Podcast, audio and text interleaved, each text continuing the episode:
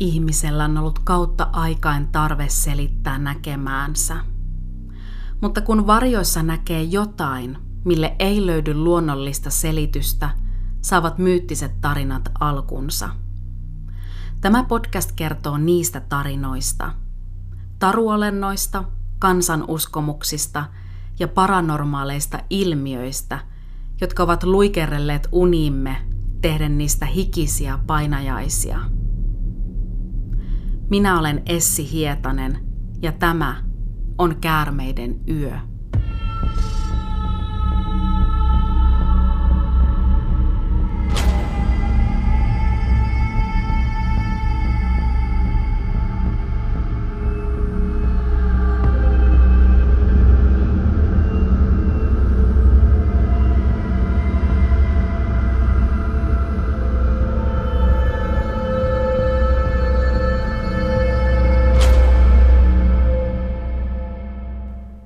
Hei taas ja lämpimästi tervetuloa matkalle jännittävien tarinoiden äärelle. Katsotaan millaisia tyrskyjä on tämän tarinan myötä luvassa, sillä hypätään pitkästä aikaa vanhan kunnon meriseikkailun äärelle.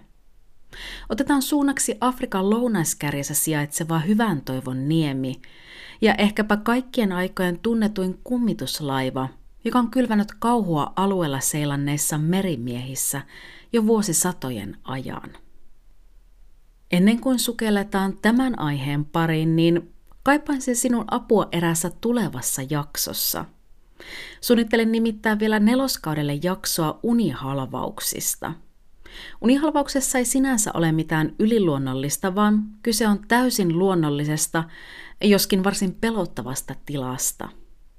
Tuolloin unen ja valveen rajamailla kulkeva mieli saattaa luoda painaisunista entistä todempia – ja muodosta silmiesi eteen hirvittäviä hallusinaatioita, jolloin pahus tuntuu astuneen kanssasi makuhuoneeseen. Näihin kokemuksiin usein liittyy myös tunne siitä, että keho on nimensä mukaisesti halvaantunut ja kauhukokemusta joutuu tarkastelemaan usein kykenemättä liikkumaan. Ei siis ihme, että unihalvauksiin liittyy monia hurjakin uskomuksia, ja joissain kulttuureissa se on liitetty aaveisiin, demoneihin ja ufosieppauksiin.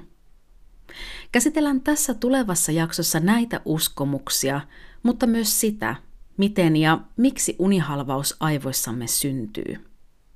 Onko sinulla jokin unihalvauskokemus, jonka haluaisit jakaa Kärmeden yön jaksossa? Lähetä tarinasi minulle joko sähköpostilla osoitteeseen karmedenyö at gmail.com tai somekanavien kautta. Käsittelen tarinoita luottamuksella ja tulen kertomaan ne anonyymisti henkilöllisyyttäsi paljastamatta. Jos kuuntelet tätä, kun unihalvausjakso on jo ilmestynyt, niin ei hätää. Tarinoita saa aina lähettää, joko unihalvauksesta tai jostain muusta pelottavasta, mitä olet kokenut tai ihan vain palautetta siitä, miten olet viihtynyt kärmiksen parissa. Viestenne on aina yhtä ihana saada ja lukea. Ja nyt itse jakson pariin. Taivas on musta kuin yö ja sade piiskaa laivan kantta. Aallot ovat jo kahta miestä suuremmat. Tuuli natisuttaa mastoa ja työntää laivaa minne tahtoo. Meri on ottanut ohjat. Nyt ei auta muuta kuin pitää kiinni mistä saa ja rukoilla, ettei merenpohjasta tule miehistön uusi määränpää. Äkisti horisontissa pilkottaa jotain. Se on laiva, joka matkaa tyynesti keinovilla aaloilla. Miehistöä ei näy missään, mutta hyteistä pilkottaa lämmintä valoa. Riepottelevasta tuulesta huolimatta purjeet ovat ylhäällä ja laiva matkaa vastatuuleen kuin noiduttuna. Lentävä hollantilainen on ehkäpä maailman tunnetuin aavelaiva, jota merimiehet pelkäsivät vuosisatojen ajan. Laiva tuntui ilmestyvän samoilla paikkeilla aina myrskyn aikaan ja katosi yhtä nopeasti kuin ilmestyikin. Moni piti aavelaivaa karmaisevan kohtalon sinettinä, sillä lentävä hollantilainen tuntui tuovan aina kuoleman tullessaan. Millainen tarina lentävällä hollantilaisella on? Entä mistä se on saanut eriskummallisen nimensä? Ja kenen arvellaan ollen aavelaivan myyttinen kapteeni? Ja mikä voisi selittää tämän aavelaivan mysteeriä?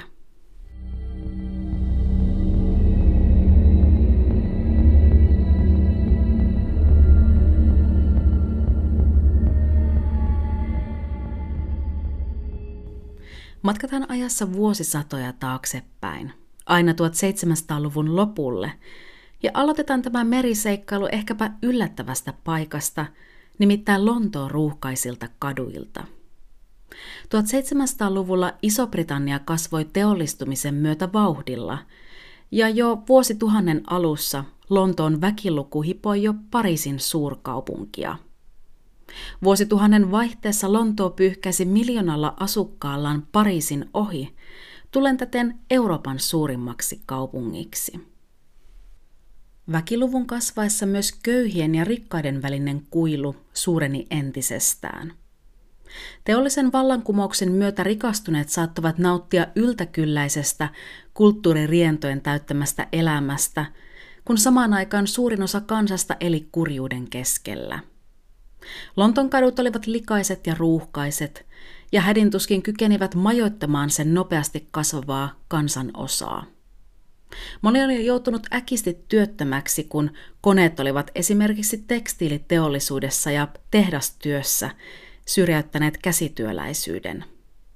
Tämän vuoksi moni joutui turvautumaan kyseenalaisiin keinoihin saadakseen itsensä ja perheensä ruokittua.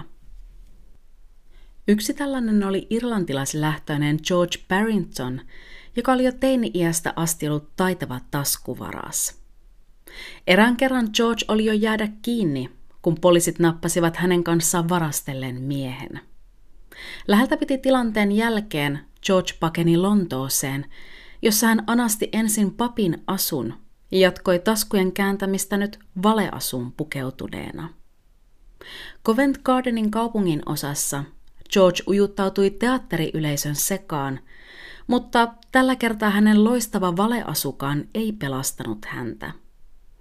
George jäi kiinni anastaessaan venäläiskreivi Orlovin taskussa olleen tupakkarasian, jonka arveltiin ollen jopa 30 000 punnan arvoinen. George sai kolmen vuoden pakkotyötuomion, mutta vapautumisen jälkeen vanhat tavat vetivät miestä jälleen puoleensa – Tällä kertaa George sai viiden vuoden pakkotyötuomion, ja kun hänet vielä tämänkin jälkeen saatiin vuonna 1790 kiinni varastelusta, oli tuomio nyt astetta kovempi. Seitsemän vuotta rangaistussiirtolassa.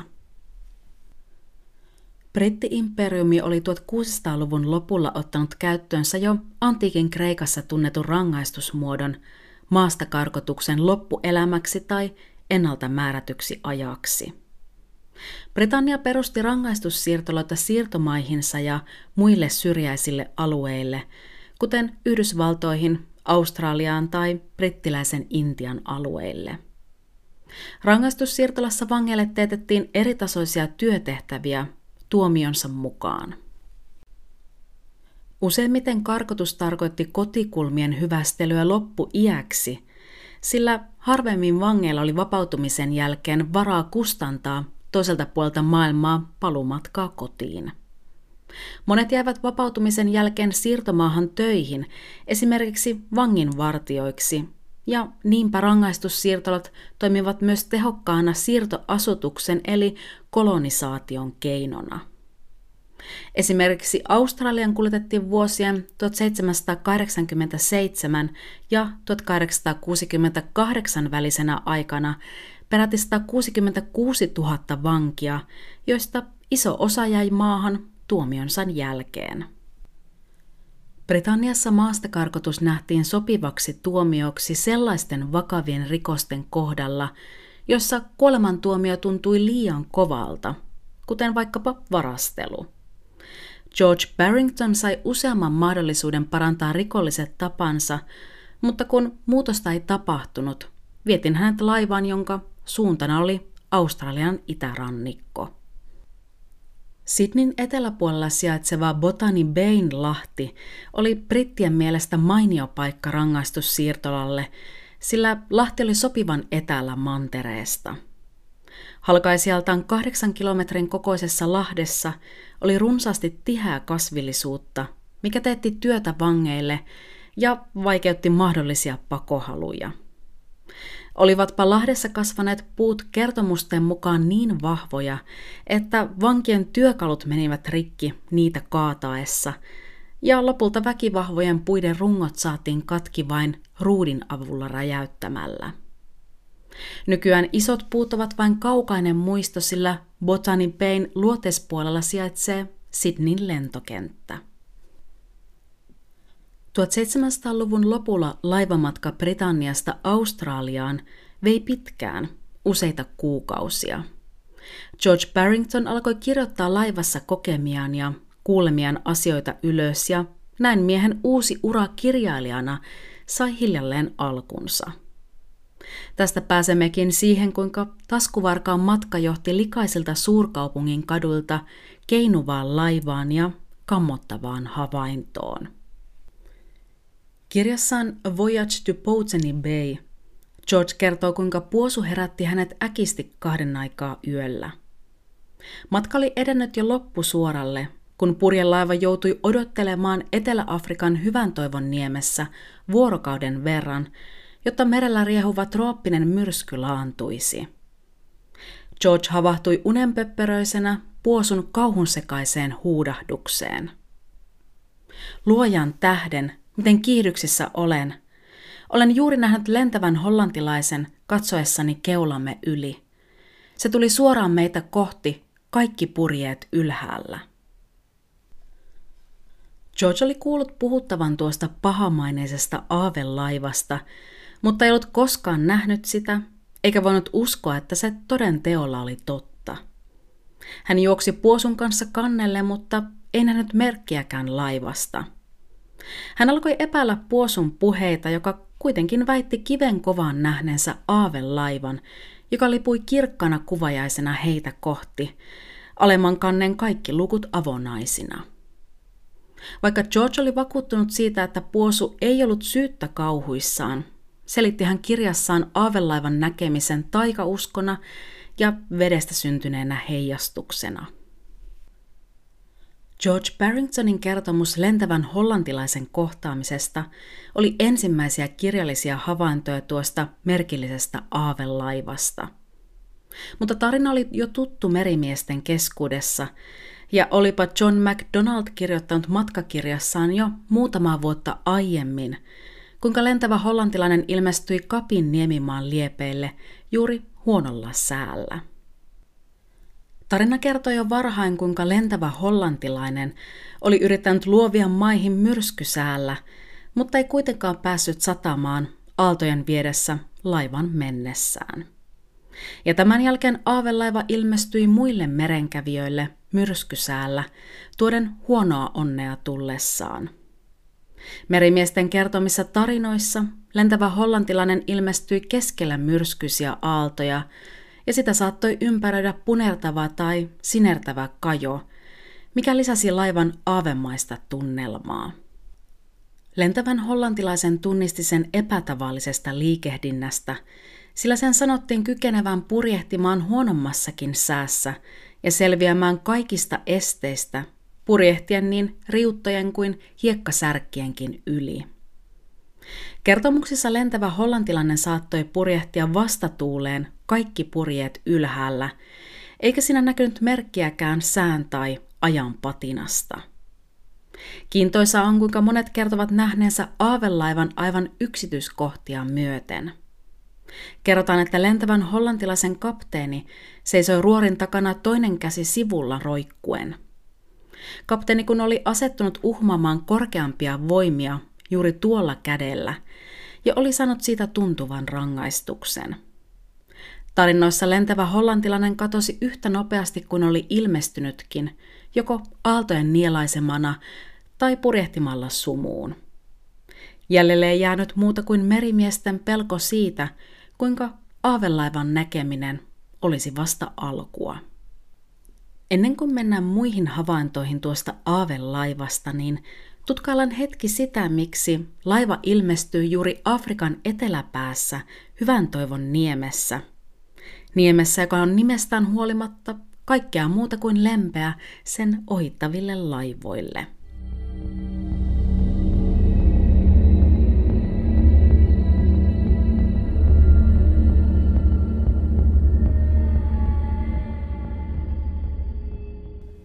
Kivikkoinen niemenkärki on karulla tavalla kaunis.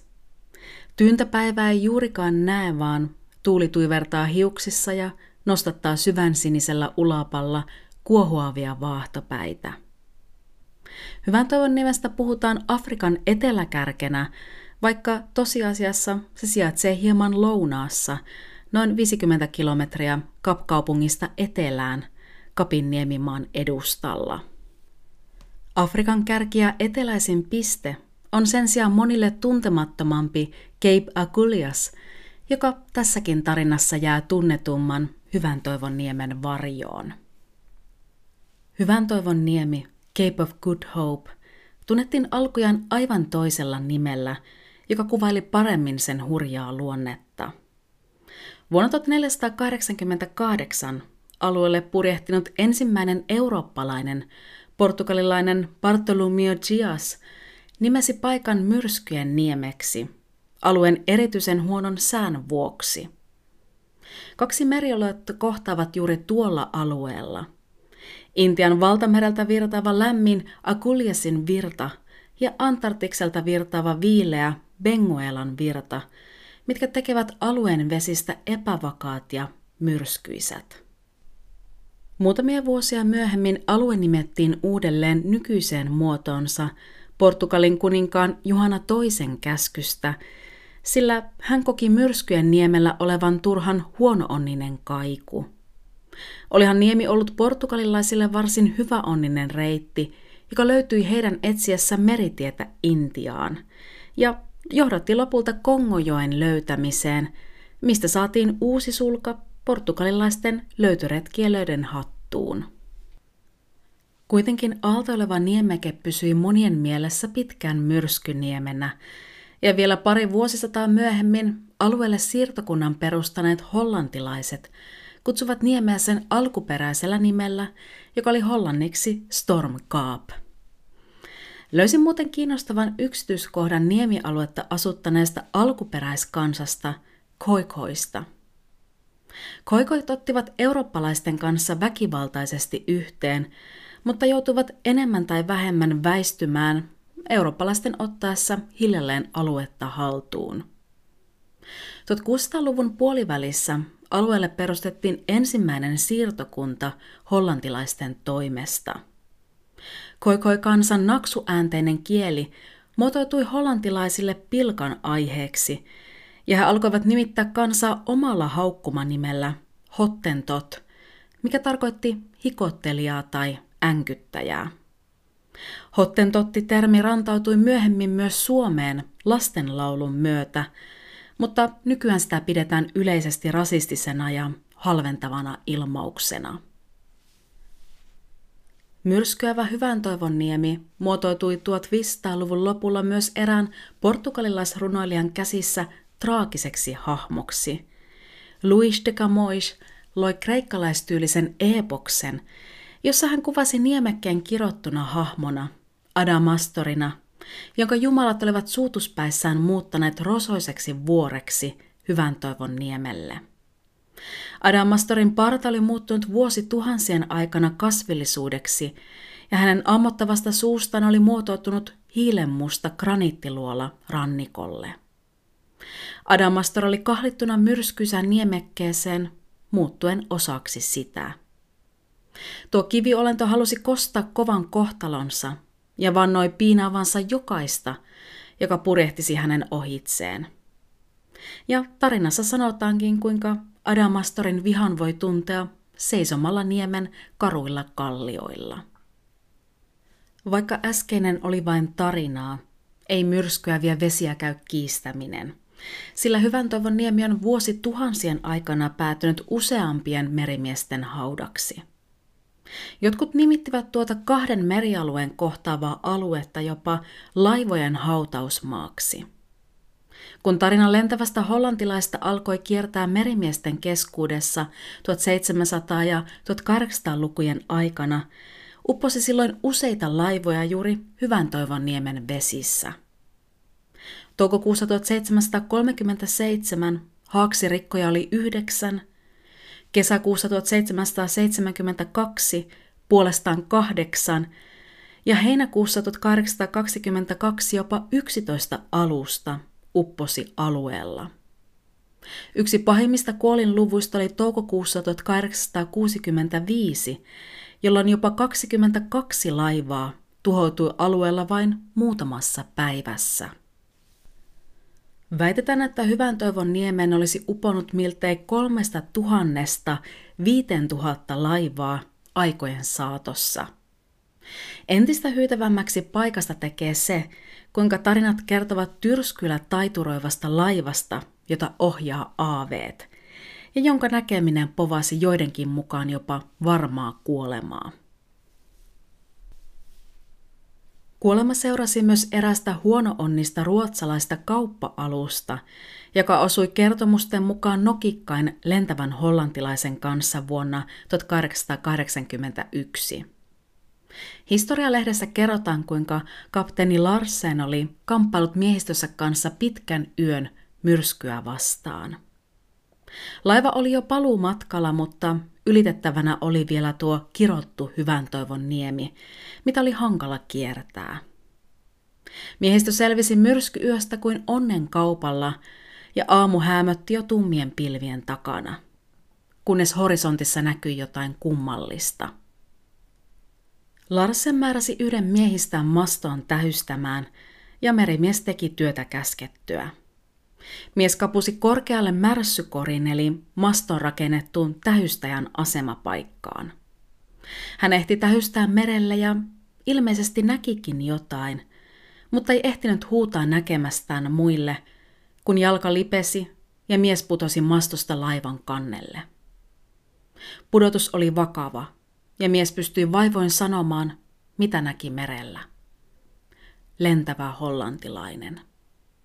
Nämä sanat sanottuaan merimies kuoli. Koko miehistö oli kauhuissaan, sillä jokainen tiesi, mitä tuo sanapari tarkoitti. Eipä kievareissa voinut välttyä kuulemasta tarinaa lentävästä hollantilaisesta ja siitä, millainen kohtalo odotti sen näkijää. Täystämään meni nyt toinen mies, britti nimeltään Landersbury. Ja ulapalla todellakin näkyi laiva – Kirkkaanpunaisen liekin keskellä oli vanha purjelaiva, jossa oli mastot, korokkeet ja purjeet. Myös Landersbury oli varma siitä, että kyse oli juuri lentävästä hollantilaisesta. Kalma seurasi jo toista tähystäjää, sillä kaksi päivää ennen kuin laiva saapui Rotterdamin satamaan, kuoli Landersbury sydänkohtaukseen – ja olipa laivassa myös kolmas kuolun uhri, joka oli löydetty kuolena hytistään vain hieman sen jälkeen, kun miehistö oli nähnyt aavelaivan. Tämän epäonnisen uhrin kohdalle kuolinsyyksi merkittiin äärimmäinen pelko, kun miehen arveltiin kuolleen kauhusta nähtyen aavelaivan kajuttansa ikkunasta. Tästä kolme vuotta samaisella paikalla purjehti yhdysvaltalainen klipperi, eli kapearunkoinen purjevene nimeltään Relentless, suomeksi periksi antamaton. Kapteeni Daniel Sheaver ohjasi laivaa nimensä mukaisella sinnikkyydellä, kun hänen miehistönsä havaitsi lentävän hollantilaisen hyvän toivon niemen liepeillä. Pakenemisen sijasta kapteeni määräsi ruorimiehen purehtimaan suoraan kohti, Haluten ehkä nähdä, oliko tarinoissa jotain totuusperää. Mutta kun he pääsivät lähemmäs aavelaivaa, lyhistyi ruorimies kuolleena kannelle.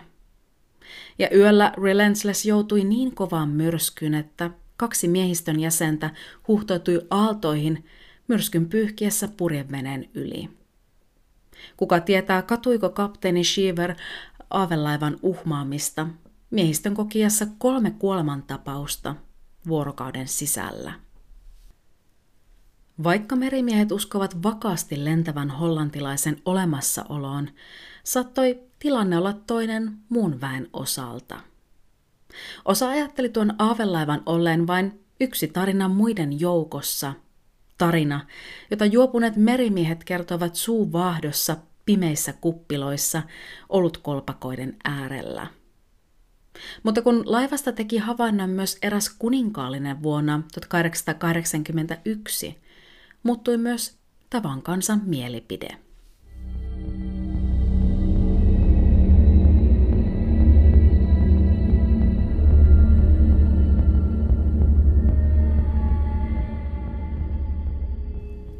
Merivoimat on paras kasvupaikka jokaiselle pojalle. Näin uskoi Walesin prinssi ja Iso-Britannian tuleva kuningas Albert Edward 1800-luvun lopulla, ja niinpä prinssi lähetti kadettikoulun molemmat pojistaan, prinssi Albert Victorin ja vajaa kaksi vuotta nuoremman prinssi Georgin. Syyskuussa 1877 veljekset liittyvät koulutuslaiva HMS Britannian miehistöön nuoremman prinssi Georgin ollessa vasta 12-vuotias. Vuonna 1879 teini-ikäiset prinssit olivat saaneet jo hieman kokemusta ja he liittyvät merikadeteeksi kuninkaallisen laivaston kuuluneeseen HMS Pakanten miehistöön. Pakante oli komea, rautapäällysteinen korvettiluokan purjelaiva, joka oli asestettu 14 ladattavalla kivääriaseella ja kahdella torpedon vaunulla. Kuningatar Victoria oli huolissaan, että alus uppoaisi, vieden hänen lapsenlapset mukanaan, joten merivoimat lähetti Pakanten myrskyn läpi, todistaen kuningattaralle, että laiva kyllä kestäisi vaikeissakin sääoloissa. Tämä riitti vakuudeksi ja niinpä prinssit lähtivät seuraavaksi kolmeksi vuodeksi Pakanten mukana vieraille muun muassa Britannian siirtokunnissa ympäri maailman, niin Karibialla, Välimerellä, Aasiassa kuin Etelä-Amerikassakin. Mitähän lienee kuningatar isoäiti sanonut, kun vasta 16-vuotias prinssi George otti Japanissa vieraillessaan lohikärmetatuoinnin käsivarteensa oikean merimiehen tavoin. Prinssi Georgin ei ajateltu nousevan ehkäpä koskaan hallitsijaksi, sillä hän oli kruunun perimysjärjestyksessä vasta kolmantena, isänsä ja isoveljensä jälkeen. Toisin kuitenkin kävi, sillä isän valtakausi jää varsin lyhyeksi ja veli ei koskaan ehtinyt vallan kahvaan. Isä Albert Edward joutui odottamaan omaa hallitsijavuoroa miltei 60 vuotta ja ehti olla kuninkaana Edward seitsemäntenä vain reilun yhdeksän vuoden ajan ennen kuolemaansa. Isoveli Albert Victor puolestaan kuoli ennen isänsä vain 28-vuotiaana influenssatartuntaa seuranneeseen keuhkokuumeeseen, eikä koskaan ehtinyt nousta hallitsijaksi. Albert Victorin oli tarkoitus avioitua serkkunsa Maryn kanssa, mutta häitä ei ehditty tanssia ennen prinssin äkillistä menehtymistä. Pikkuveli prinssi George meni sen sijaan naimisiin Maryn kanssa ja nousi kuninkaaksi, Yrjö viidenneksi, isänsä kuoltua vuonna 1910 ja oli muuten kuningatar Elisabetin isoisä. Joten näillä mantelilla kerrottuna seuraava meritarina saa ehkäpä entistä vakuuttavamman kaijun, sillä sen kertoi tuleva Iso-Britannian hallitsija. Palataan siis vuoteen 1881, jolloin 16-vuotias prinssi George oli viettänyt jo kaksi vuotta osana Pakanten miehistöä. 11. heinäkuuta Pagante liikkui varhain aamulla Australian edustalla, jossain Melbournen ja Sydneyn välillä, kun 200 metrin päässä näkyi jotain merkillistä. Prinssi George todisti 12 merimiehen kanssa, kuinka aavelaiva lipui heidän ohitseen. Historialehdessä kerrotaan prinssin kirjoittaneen kokemastaan seuraavasti. Kello 4.00 lentävä hollantilainen ohitti keulamme. Oikean aavelaivan lailla se lipui oudossa itsevalaisevassa punaisessa kajossa, jossa näimme mastot, korokkeet ja purjeet. Laiva katosi yhtä äkisti kuin se oli ilmestynytkin. Logikirjassa oli merkintä siitä, kuinka yö oli selkeä ja rauhallinen, mutta arvatenkin lentävän hollantilaisen maineen tunteneiden rintaa korvensi paha aavistus siitä, kuinka kaikki saattoi olla vain tyyntä myrskyn edellä. Ja näin olikin, sillä hieman ennen kello 11 aamupäivällä tapahtui kuolettava onnettomuus. Aivan kuten ruotsalaisessa kauppalaivassa, myös Pakantella tähystäjä putosi keulakannelle ja menehtyi kovan pudotuksen voimasta.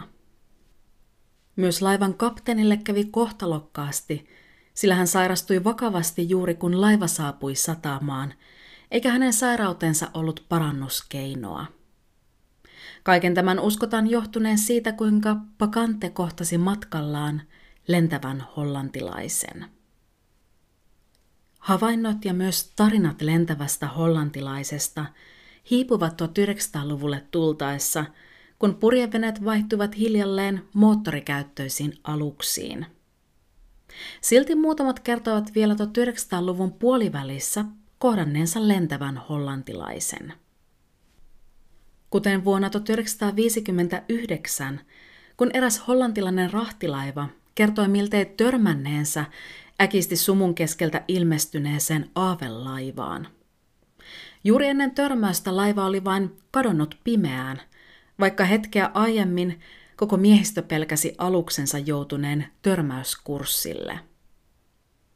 Vastaava tilanne kävi eräälle valaanpyyntialukselle tammikuussa 1911, jonka miehistö kertoi lentävän hollantilaisen väistäneen aivan viime hetkellä ennen törmäystä – ja aavelaiva katosi takaisin sumuun, mistä se oli ilmestynytkin.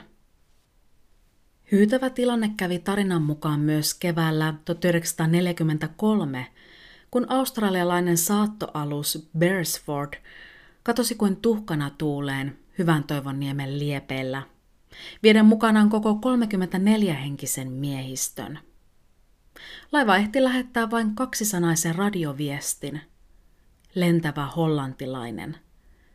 Eikä laivasta ole sen koomin kuultu.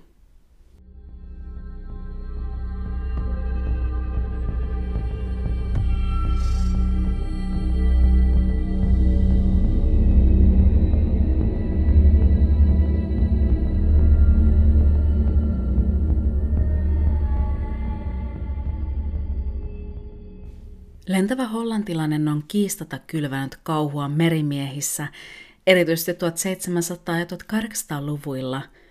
Mutta yksi kysymys kuuluukin, että onko kyseessä aavelaiva vai todellinen laiva, josta on aikojen saatossa muovautunut aavetarina? Ja mistä nämä tarinat ovat oikein lähtöisin?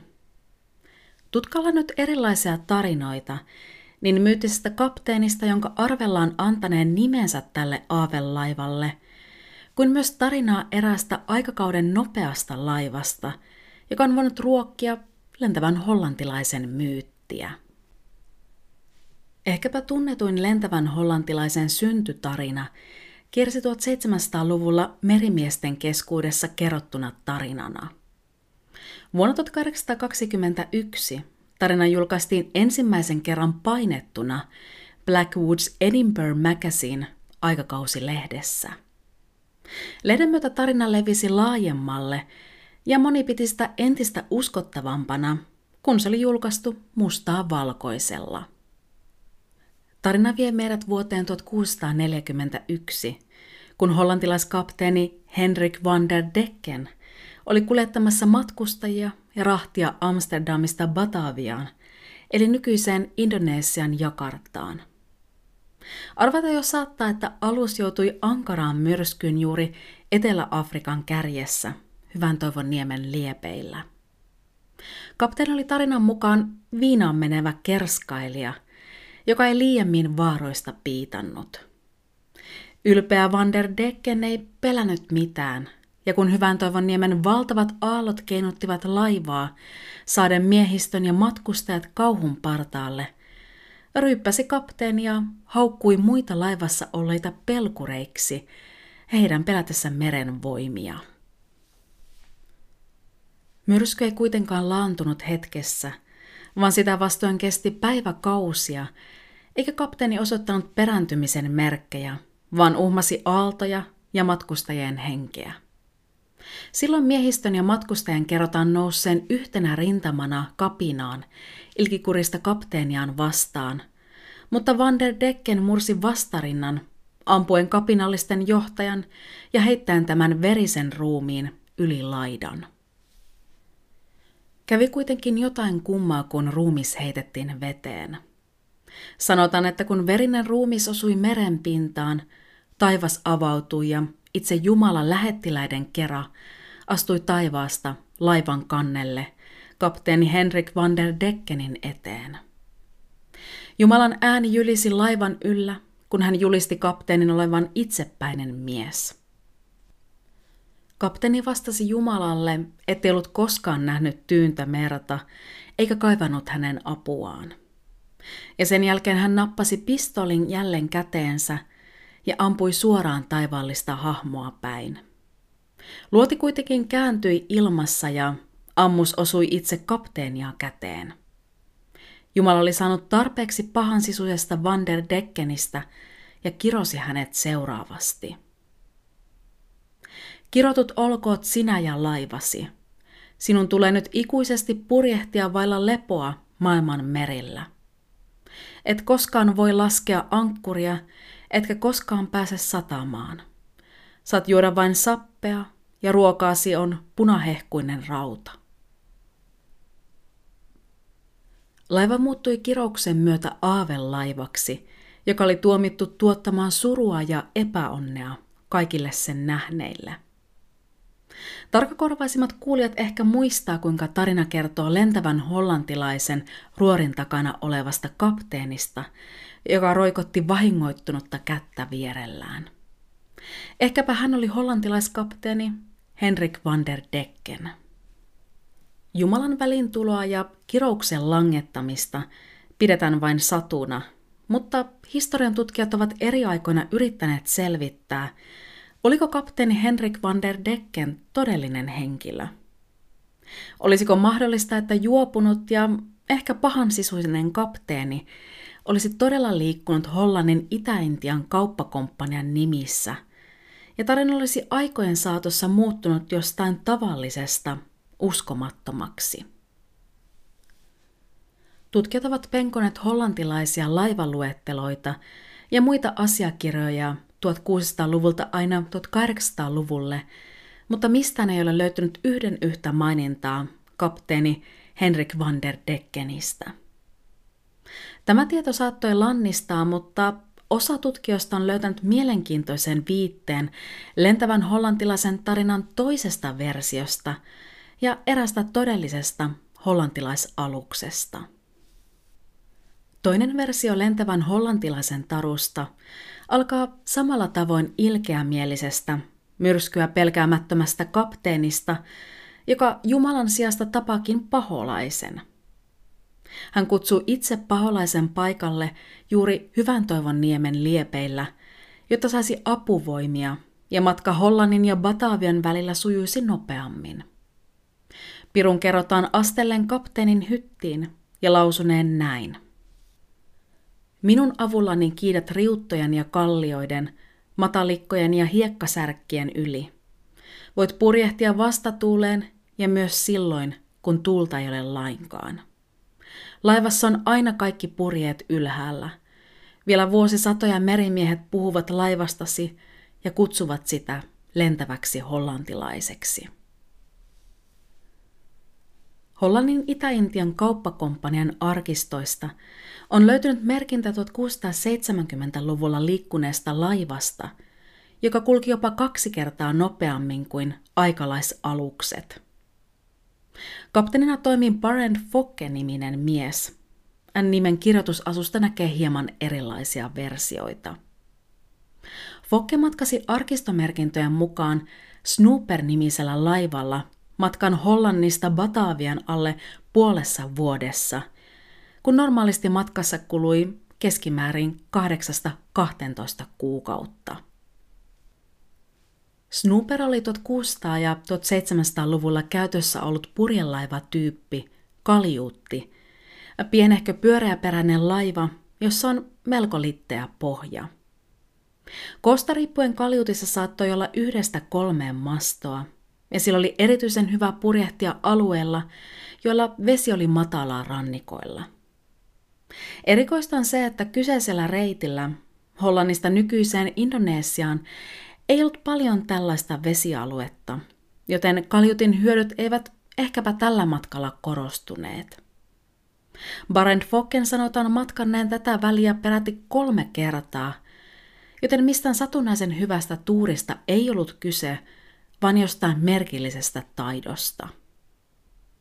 Vaikka kaljutti poikkeaa ulkonäöltään lentävän hollantilaisen tunnusmerkeistä, tutkijat ovat kiinnittäneet huomiota muutamiin havaintoihin, joita oudosti käyttäytyvistä kaljuuteista tehtiin juuri Hyvän toivon niemen liepeillä. Nopeasti liikkuneet kaljutit hämmästyttivät hollantilaisia uudisasukkaita, ja eräässä Kapkaupungin laivaliikenteestä pidetystä pöytäkirjasta löytyi seuraava merkintä, missä laivan nimikin Der Velgal de Flaming oli pantu merkille. Der Velgal de Flaming on ilmeisesti kyseinen kaljutti, joka havaittiin 28. tammikuuta Lahden suulla – Taivas oli tiiviisti pilvessä aamulla, ja kun sää selkeni, kaikki olettivat näkevänsä laivan uudelleen, mutta se olikin kadonnut jäljettömiin. Tutkijat ovat pohtineet myös, että kyseisen kaljutin nimi, Der Vegal de Flaming, on muuttunut ehkäpä nopeasti sanottuna muotoon Fliegende Flaming, Fliegende sanan tarkoittaessa lentävää. Britit ovat saattaneet korvata flaamea tarkoittamaan flaming sanan hollantilaisella, ja näin ollen tämä saattaisi olla todellinen tarina lentävän hollantilaisen nimen takana. Lentävän hollantilaisen alkuperää etsiessä moni osoittaa syyttävän sormen Britannian suuntaan, sillä näyttää vahvasti siltä, että juuri britit loivat tarinan lentävästä hollantilaisesta sen nykyisessä muodossaan. Olivatpa ensimmäiset kirjoitetut tarinat lentävästä hollantilaista peräisin juuri brittien kynästä, ja tekipä laivasta havainnon juuri brittikuninkaalinen. Tutkijoiden mukaan Hollannin ja Britannian tulehtuneessa väleissä oli syy sille, että laivan kapteeni oli hollantilainen eikä britti. Onkin mahdollista, että kauhutarina myrskyävillä vesillä kulkevasta aavelaivasta olikin brittien syöttämää propagandaa, jolla haluttiin mustamaalata Hollannin mainetta. Vielä 1500-luvulla Britannia ja Hollanti olivat läheisiä liittolaisia ja pyrkivät yhdessä estämään muun muassa Espanjan merivallan kasvua – Hollanti kävikin valtavaksi paisunutta 80-vuotista sotaa Espanjan kanssa, ja Britannia tuki Hollantia lähettämällä sille joukkoja ja rahaa. Espanjan vaikutusvalta heikkeni viimein vuonna 1648, kun Eurooppa oli ollut vuosikymmeniä sotajalalla.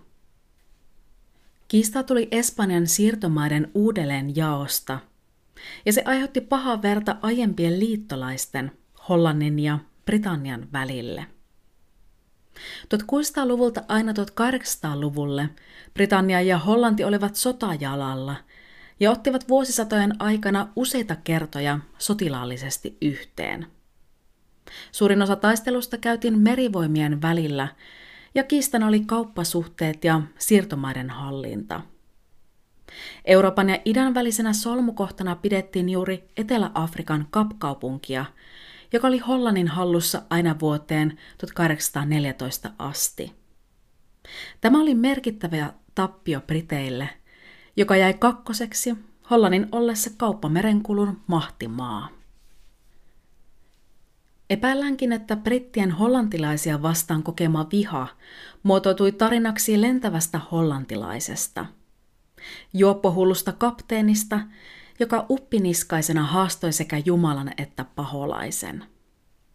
Tämän tarinan myötä aavelaiva sai hollantilaisen nimen ja hollantilaisen kapteenin, ja sen myötä Hollanti yhdistettäisiin ikuisesti onnettomuuksiin ja huonoon tuuriin. Hollannista puhutaan nykyään yleisimmin Alankomaina, ei tämän tarinan takia, mutta ainakin se saa hauskan kaijun, kun kuulee, kuinka britit ovat yrittäneet mustamaalata vanhan vihollisen nimeä aavelaivat tarinoilla.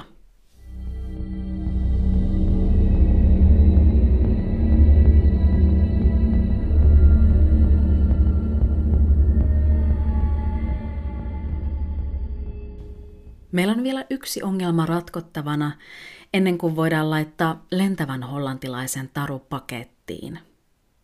Oli lentävä hollantilaisen tarina luotu propagandakostona tai ei, se ei silti selitä lukuisia vuosisatojen aikana kulkeneita kertomuksia aavelaivasta, joka tuntui ilmestyvän kuin tyhjästä ja kadoten yhtä äkisti sinne, mistä oli tullutkin ja kuinka havainnot tuntuivat keskittyvän juuri myrskyisään hyvän toivon niemeen. Todennäköisin selitys kumituslaiva-havainnoille onkin se, että kyse olisi optisesta harhasta, kangastuksesta. Tätä selitystä tukee ensinnäkin se, että havaintojen mukaan lentävä hollantilainen ilmestyy näkökenttään äänettä, mikä on toki luonnollista, mikäli kyse on optisesta harhasta – Lisäksi Hyvän toivon niemi on erityisen otollista aluetta kangastuksille, sillä juuri siellä kohtaa erilämpöiset merialueet.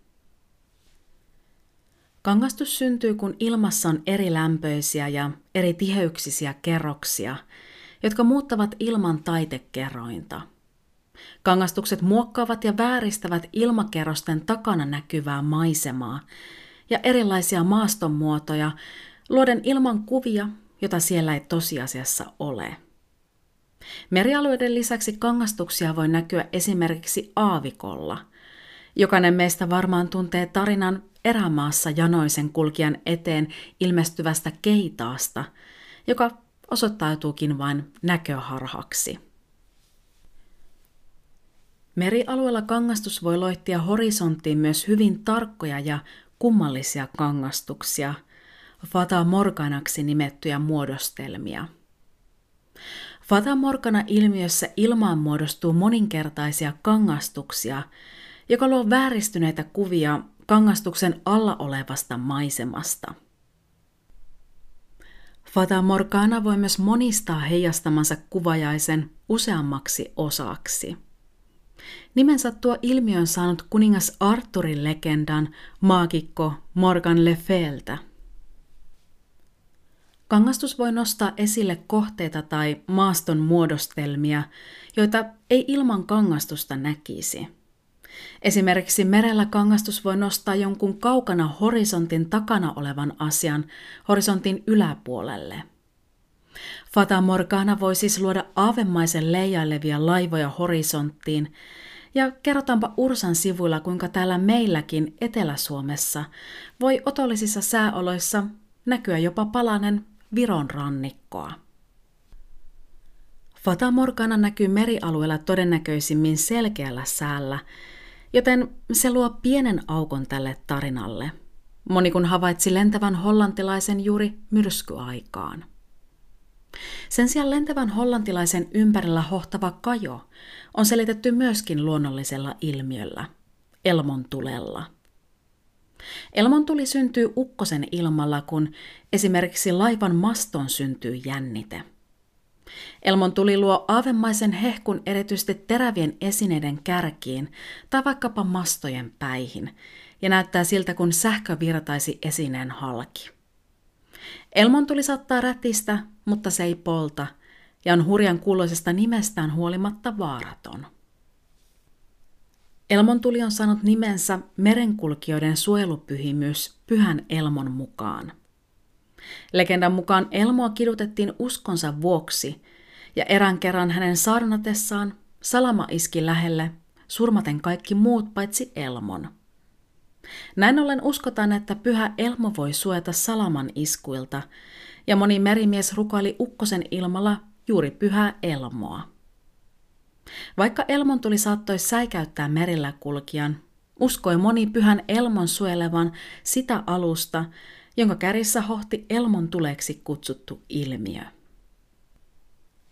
Luonnolliset teoriat, hyvän toivon niemen sijainti kahden merialueen välissä sekä Britannian ja Hollannin väliset selkkaukset voivat selittää ison osan lentävän hollantilaisen tarusta. Merimiesten päihtymys on voinut selittää myös yhden osan tarinaa, sillä ainakin Britannian laivastossa tarjoltiin merimiehille rommiryyppy aina päivällisen yhteydessä vielä vuoteen 1970 asti. Vaikea tietää, saiko yksi ryyppy näkemään harhoja, ja miksi monet olivat nähneet aavelaivan niin läheltä ja yksityiskohtaisesti. Sitä ei selitä ryypyt eikä kangastukset. Ehkäpä koettelemuksesta selvittyään merimiehet halusivat paisutella tarinaa ja liioitella kokemaansa. Tai ehkäpä hyvän toivon niemen liepeellä seilaa todella aavealus, kuten osa paikallisista merimiehistä yhä uskoo. Lentävän hollantilaisen tarinasta on kuitenkin ollut myös hyötyä miehistölle ja arvokkaalle kauppalastille, teelle, kankaille ja mausteille, joita kuljetettiin Aasiasta ja Intiasta Eurooppaan. Merimiehet oppivat hurjan tarinan avulla kunnioittamaan meren voimia ja olivat ehkäpä entistä valppaampia myrskyn iskiessä. Kukaan ei halunnut käyttäytyä kuten tarinan hollantilaiskapteeni, joka päätyi seilaamaan aavelaivan ruoriin loppuiäksi. Tässä kaikki tältä erää. Kiitos kun tutustuit kanssani lentävän hollantilaisen myyttiin. Kuule mielellään, mitä ajatuksia tämä podcast sinussa herätti, ja uskotko sinä, että tarina aavelaivasta on totta, vai onko kyse vain kangastuksesta? Palautetta ja jaksotoiveita voit laittaa sähköpostitse Facebookin tai Instagramin kautta. Tarkemmat yhteystiedot löydät podcastin kuvauksesta. Halutessasi voit tukea tämän podcastin tekoa tulemalla Patreonin käärmestukijaksi ja pääset samalla kuuntelemaan jännittäviä spesiaalijaksoja. Ilahtuisin myös, mikäli kävisit jättämässä arvion tästä podcastista joko Spotifyssa tai Apple Podcasteissa. Ensi kerralla käärmeiden yössä painainen luo jälleen uuden nahkansa jonkun toisen myyttisen tarinan merkeissä.